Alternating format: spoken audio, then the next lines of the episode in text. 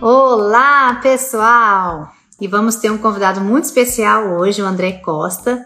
É, o, André Costa ele tem feito um, um Instagram dele para quem segue, a gente vê quanto ele tem compartilhado ali sobre paternidade, né, sobre casamento, sobre como entender ali a vida a dois, a vida de repente a três, a quatro, a cinco, dependendo de quantos filhos você tem. Ele tem seis filhos e compartilha ali também alguns desafios sobre isso, sobre a paternidade. Ser pai de menino, ser pai de menina. Hoje convidei para estar aqui com vocês, essa benção, essa preciosidade que é o André Costa. Eu já sei umas coisinhas, sei que ele é casado com a Chelsea, que tem seis filhos, Chelsea é canadense, né? Isso. É, sei também é, do conteúdo, já acompanho você é, há um tempinho, que você fala sobre casamento, sobre é, como honrar a esposa, como o marido também deve ser para a esposa, e traz esses assuntos, às vezes, até um pouco polêmico para o mundo, assim, de uma forma geral, né? E, e, também fala sobre paternidade cristã, educação de filhos. Sei que você é professor por vocação, bacharel em Direito, é, teólogo e mestre em filosofia. Então, assim, além de cantar, né? Canta também. Né? Exatamente. Tem muita coisa. Também tô na área da música aí, ó. Eu queria que você falasse um pouquinho, assim, na sua opinião, do papel do pai na família, né? Do, do pai, né? E, e, como ser um pai segundo o coração de Deus. Não ser só um pai provedor, um pai que, que de repente é, se espelha no próprio pai que teve, né? Mas um pai que se espelha no pai que está no céu. Fala pra gente um pouquinho. A paternidade não foi uma coisa, um acidente da biologia. Deus escolheu que existisse um pai e uma mãe na família. E o pai tem uma, uma posição muito importante. Por quê? Porque, diferente da mãe, que gesta no corpo, que carrega uma criança, que precisa mudar o seu organismo, dar espaço para um bebê crescer dentro dela, e depois a vida dela é traduzida em entrega e sacrifício na forma da, da amamentação, no uhum. puerpério, o pai faz um exercício biológico muito rápido o exercício do pai, do ponto de vista de presença biológica, é meramente reprodutivo. Então, o pai é um, é um crescimento, o pai é uma conquista moral e espiritual. Por isso que um pai devoto numa casa causa um impacto positivo de gerações. Porque é natural que uma mãe seja devota. Até a mãe que não crê em nada, vamos supor assim, eu sou uma mãe que, mas já é difícil, né? Uma mulher que não acredita em nada, mas até essa mãe que não acredita em nada, a devoção dela à família exala a espiritualidade, porque a vida dela é sacrifício. Então, o papel do pai é fundamental. Existem, inclusive, pesquisas que correlacionam o comportamento dos pais com o comportamento dos filhos. É claro que não é uma determinação. Você que está me acompanhando aí, não estou dizendo, essa pesquisa não diz assim, ah, se o seu pai não estiver presente, a sua vida vai ser um fracasso. Não é isso, é uma correlação, uma possibilidade de impacto. Hum. Mas a ausência paterna, por exemplo, impacta uso de drogas, cometimento de crimes, é, gravidez na adolescência, ansiedade, depressão. Então, uma série de coisas que vão ser deixadas para as próximas gerações quando um pai omite da sua posição tem que espiritualizar, porque tudo é espiritual, né? Mas a gente também tem que usar o raciocínio que Deus nos deu, né? O que, é melhor para minha família? Eu continuar achando que eu sou assim, sempre fui assim, meu pai foi assim, minha mãe foi assim, e eu vou ser também, ou eu vou ser inteligente e falar assim, não, eu posso ser um pai melhor do que o pai que eu tive, né? Eu posso ser uma mãe melhor do que eu tive. Né? É, isso é, é até um raciocínio para você ter uma família equilibrada. Queria que você falasse um pouquinho para a gente isso, sabe? A importância do, do pai, como homem também, priorizar ali a mãe e os filhos e saber lidar com, com essa situação, principalmente para pais de primeira viagem. Esse é um tema muito importante porque você vê até nas datas comemorativas do Dia dos Pais, é sempre uma atomização da figura paterna com o filho. Você não vê nenhuma sombra da mãe.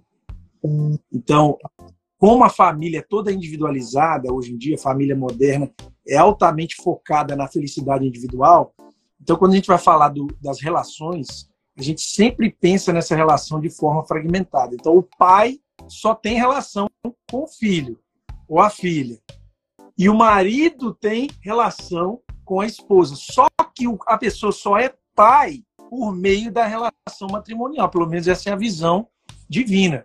Né? Uhum. A gente sabe que pessoas têm histórias diferentes, cometeram, é, sei lá, talvez decisões que, que se pudesse voltar atrás fariam diferente, mas dentro do desaguar da visão divina para a família, primeiro vem o casamento, depois vem os filhos. Então, os filhos são o fruto de uma árvore frondosa chamada matrimônio. De, nesse sentido, o fruto não vai ser bom se a árvore não tiver sadia. Então, uhum. eu faço a provocação sempre para os meus seguidores, que é o seguinte: se você ama o seu filho, você vai priorizar o seu casamento. Porque existe uma ordem de amores. Primeiro você ama a Deus sobre todas as coisas, depois você ama o próximo. Mas o próximo vem também por grau de, de vamos dizer assim, de vocação. Sua primeira vocação quando está casado é amar o seu cônjuge. A segunda, a terceira vocação nesse sentido é amar os filhos. E não é uma competição que as pessoas competem porque elas fragmentam a relação. Se você ama bem o seu cônjuge, você vai amar o seu filho melhor, não é menos. Uhum. Então, eu falo isso para as pessoas: olha, se você ama o seu filho, começa a priorizar o cônjuge. Por quê? Os filhos acabam virando uma espécie de refúgio de casamentos mal sucedidos. Aí as pessoas falam assim: ah, eu vou ter um filho para ver se meu casamento vai melhorar. Entende? Quando, na verdade, o filho não vai melhorar nada, o filho só revela o que já existe. Uhum. O filho vai trazer à tona é, os dramas que já existem dentro do matrimônio. Então, é muito importante que, principalmente o pai aqui, né? Que o pai olhe para a mãe e dê a ela estabilidade para que ela ame melhor ainda os filhos. Porque o que eu mais vejo, Adila, são mulheres, muitas vezes, que, por serem mal amadas pelo marido, se lançam na vida dos filhos esperando deles o amor que só o marido pode dar. E eu preciso lembrar, gente, filho não ama, filho está aprendendo a amar. E eu uso esse exemplo para as pessoas entenderem de forma mais clara. Se eu pegar minha filha Lúcia de seis, de sete anos, oito anos, colocar uma peça de Beethoven na frente dela e falar assim, filha, toca a peça de Beethoven, ela não vai saber tocar, porque a peça de Beethoven demanda anos e anos e anos para que ela aprenda a tocar de forma adequada. Uhum. O amor é, é, a sinfonia mais bela e completa que Deus já é, escreveu para alguém. Então, é uma covardia você esperar que o filho dê a você um amor que só o marido pode dar. Sim. Na verdade, é você que tem que amar os filhos. O seu problema de solidão sentimental, primeiro você resolve com Deus depois você se satisfaz no seu casamento e aí você vai poder se entregar para os filhos sem esperar que eles tenham que dar a você uma coisa que eles não vieram para dar. Filho é flecha, é, filho não é posse. Então, essa ordem de amores no lar, começando pela forma que um pai ama uma mãe, uma mãe ama um filho, é fundamental. E eu acrescento ainda, a mulher, vamos lá, a mulher edifica o lar, está lá em Provérbios. Né? Então, a atmosfera do lar está muito relacionado com, é, vamos dizer assim, o contentamento afetivo, emocional da mulher. Tanto que Salomão chegou a dizer que você casar com uma mulher rixosa é como você ficar lá numa goteira ou num deserto. Porque a mulher que reclama o tempo todo, ela está sempre tirando vida da casa, mas a mulher deve desaguar a vida na casa. Então, qual que é a responsabilidade do marido para isso? O marido precisa amar, cultivar o coração dessa esposa, porque essa satisfação da, da esposa em Deus e no matrimônio vai ser para o bem dos filhos. Uma mulher que é bem amada, ela vai amar muito mais os filhos, vai ser uma casa mais leve, né? O problema é que está todo mundo esperando ser amado, todo mundo quer ser amado e ninguém quer carregar sua própria cruz dentro de casa, ou seja, ser o primeiro a se entregar entregar para a glória de Deus. E aí a confusão começa. E isso é tão interessante porque, como a gente está falando de paternidade, eu ouvi uma pessoa falando o seguinte: ela estava ela tava contando a respeito do marido dela, estava agradecendo a Deus pelo marido dela. Ela falou assim, uma frase assim: eu, é, eu floresço eu floresço o que meu marido me rega. Eu achei tão bonito, porque eu falei assim, é isso aí. Muitas mulheres é, deixam, às vezes, de florescer, ou de ser a mãe que gostariam de ser, ou de ser é, a esposa que gostariam de ser, porque não estão sendo regadas nem pelo marido e nem pela palavra de Deus. Não permitem ali, né, aquela busca de saber quem são em Deus também. Mas é, eu acho que é muito importante os homens entenderem, ainda mais nessa época de agora, que mulher sabe tudo, pode tudo, consegue fazer tudo, não precisa de homem, né? Todo mundo falando por aí que a gente não precisa de nada disso, a gente consegue fazer tudo, eu sou inteligente tanto quanto, posso tanto quanto. E chega uma hora que não precisa nem de proteção, de cuidado. Né? E eu ensino isso para minha filha. Eu falo, minha filha, não é que, que a gente não consiga fazer as coisas, a gente pode deixar que o, o, o outro sirva você.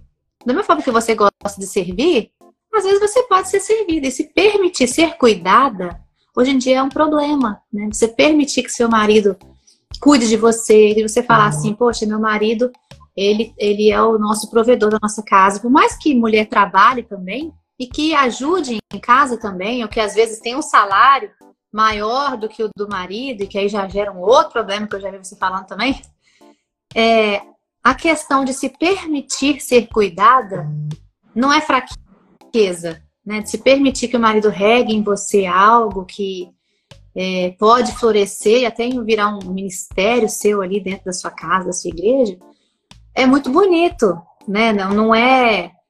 As mulheres estão muito orgulhosas, entendeu? Não deixa. Não, ninguém pode ter nada por você porque você é independente.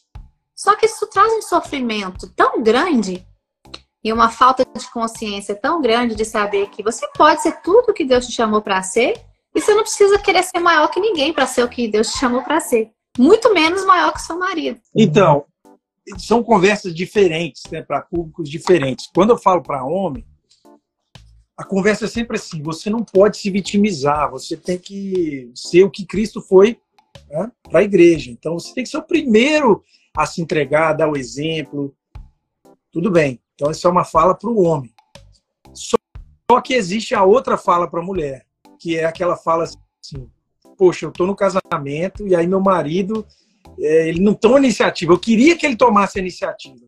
Eu sempre gosto de começar pensando assim: qual que é a trajetória dessa situação? Em que parte você tem par, você tem uma responsabilidade dentro desse problema? Eu vejo muitas vezes assim: a moça começa a namorar com um cara lá atrás, aí ela ela começa a resolver os problemas do cara, ou ela começa a ser independente mais, aí ela vai criando também uma situação que é tudo muito lindo lá no começo do relacionamento. Aí quando vem a gestação, quando vem os desafios que são insuperáveis da vida a dois, de repente você descobre que aquilo que parecia um empoderamento se revelou um fardo. Então aquele cara que era super sensível, que era gentil, que estava sempre disposto a ceder, de repente ele começa a ser exatamente, ele está ocupando a função que agora que você está carregando né, os fardos naturais da vida adulta que a mulher carrega, aí você fala assim, não, pera aí um minuto, esse lugar é meu, esse lugar é meu. E aí precisa de muita humildade para que a moça consiga perceber que essa situação não é simplesmente olhar para ele e falar assim, se ele mudar, o casamento vai mudar tem uma série de coisas que, que a moça ou o homem que está numa situação como essa pode fazer, porque no final das contas você nunca muda o outro. É isso aí. Você não vai mudar o pai do seu filho aí, você não vai mudar o seu esposo, mas você pode elevar a sua alma. Quer ver uma coisa que eu falo muito? Muitas mulheres vão lá e fazem piadinha do cara na festa de família, hum. não consegue dar um elogio para ele pede para ele fazer alguma coisa. Ah, sai com meu filho. Aí quando ele vai sair, você vem com 2 milhões de regras para o cara sair, você não confia nele. Você não deixa ele ser homem. Você não deixa ele ser pai. É o pai, por exemplo. Dá um exemplo aqui. Eu vou lá num lugar que chama Serra da Viúva aqui. O pessoal pula de paraquedas. Fica aqui perto da minha cidade. Adoro ir lá levar os meninos. A minha esposa, quando ela vai lá, ela fica muito preocupada, porque o negócio dela é proteção, é nutrição, meus meninos têm. Mas o pai é aquele que vai olhar e falar assim: vai com cuidado, filho. Eu tô aqui. Uhum. É do, é do pai isso, ele tem que introduzir o filho para uma natureza um pouco mais dura da realidade. E, e, Deus pensou a família dessa forma por um motivo. Só que aí você quer que o seu filho que o seu filho saia com o pai dele, mas você quer que o pai dele vire uma moça. Tem uma mãe. É, você quer que ele seja uma mãe, ele não vai ser uma mãe. É. Então, da mesma forma que o homem olha para vocês, mulheres aí casadas, né, e, e ele tem dificuldade de entender algumas coisas, ele tem dificuldade de entender, por exemplo, por que, que você chega para ele e pede opinião sobre um, um, fato, mas você não quer opinião, você quer só desabafar, você não quer opinião. Se o cara chega e te dá opinião, você não quer opinião, você quer só falar sobre isso o homem fala assim, não faz isso que vai resolver. Você fala assim, ele não me entende, ele não te entende mesmo, porque ele é homem. É. é mas você também tem que olhar o outro lado. Ele tá... Você também não entende ele muitas vezes.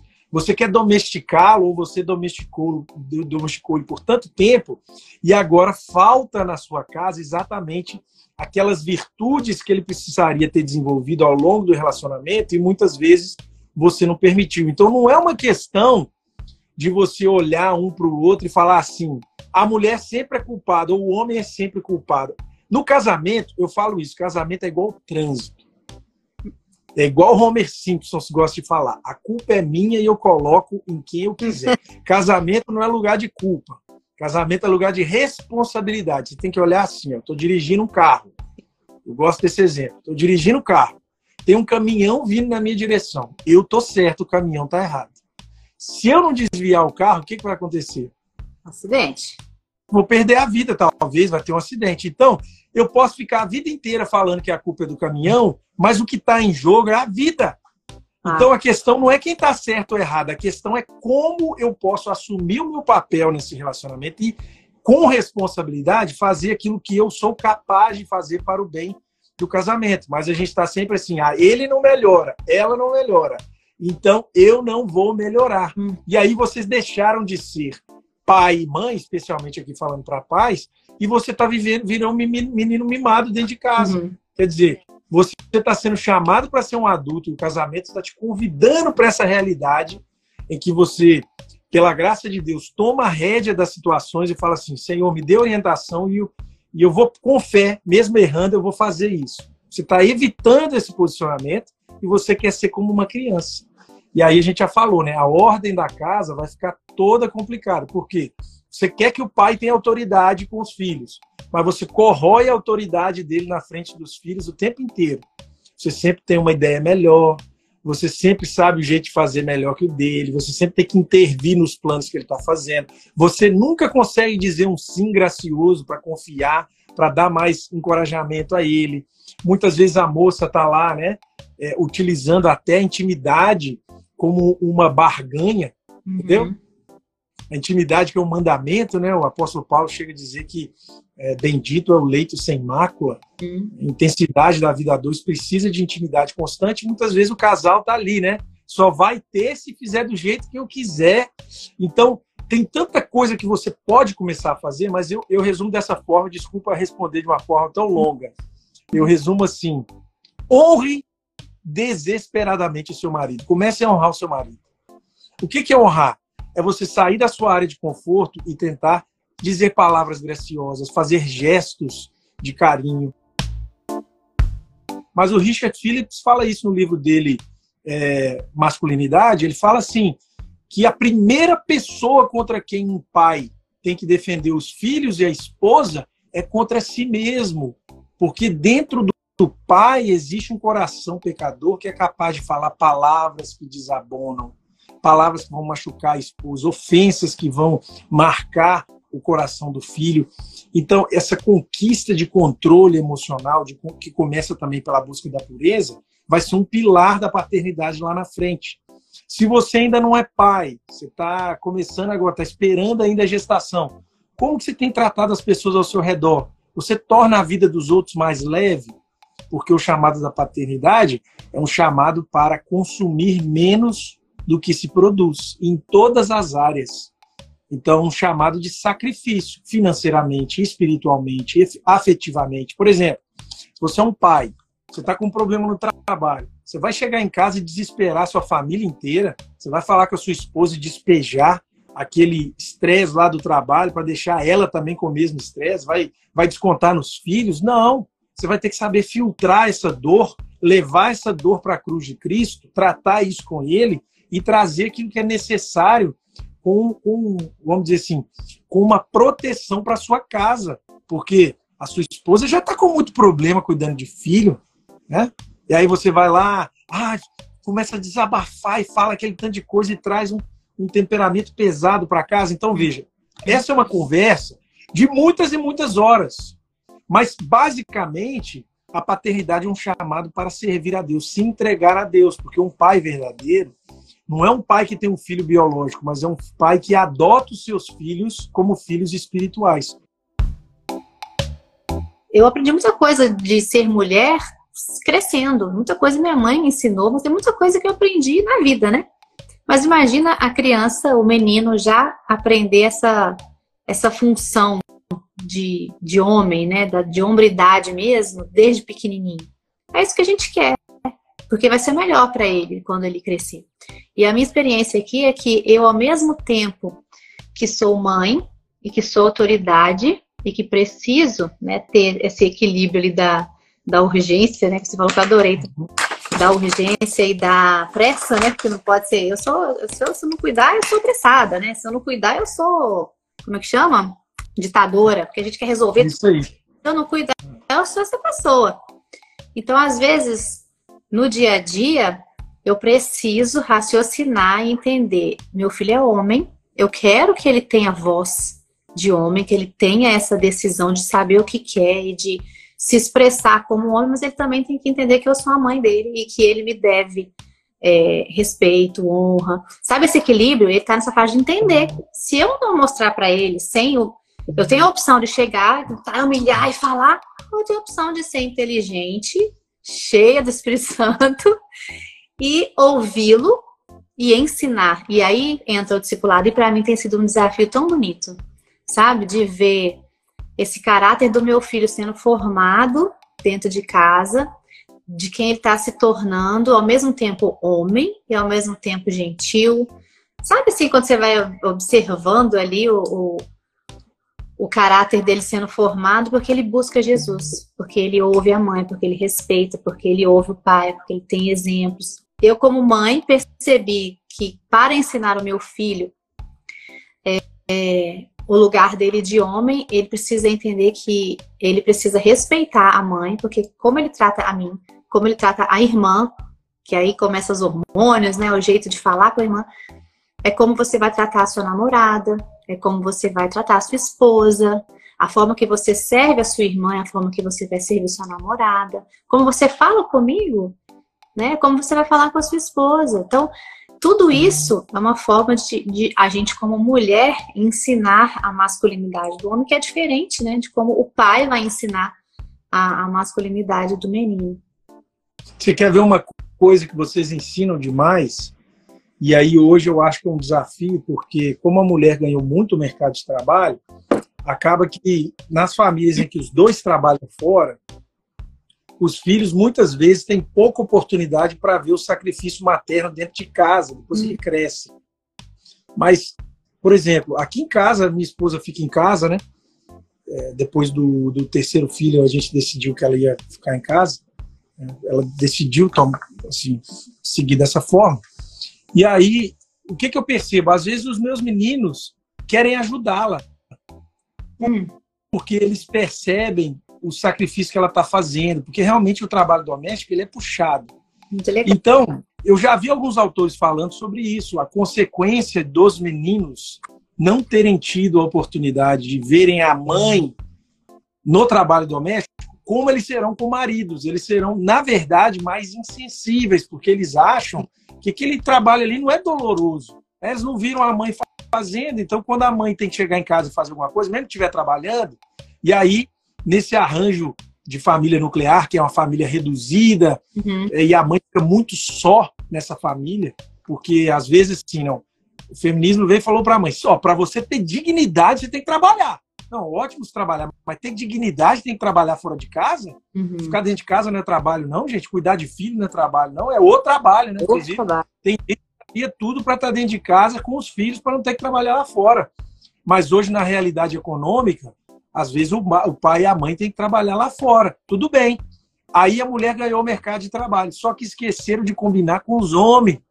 Porque aí os homens voltam para casa e falam assim: oh, já cacei minha caça. E a mãe volta e acaba tendo que fazer uma jornada dupla, né?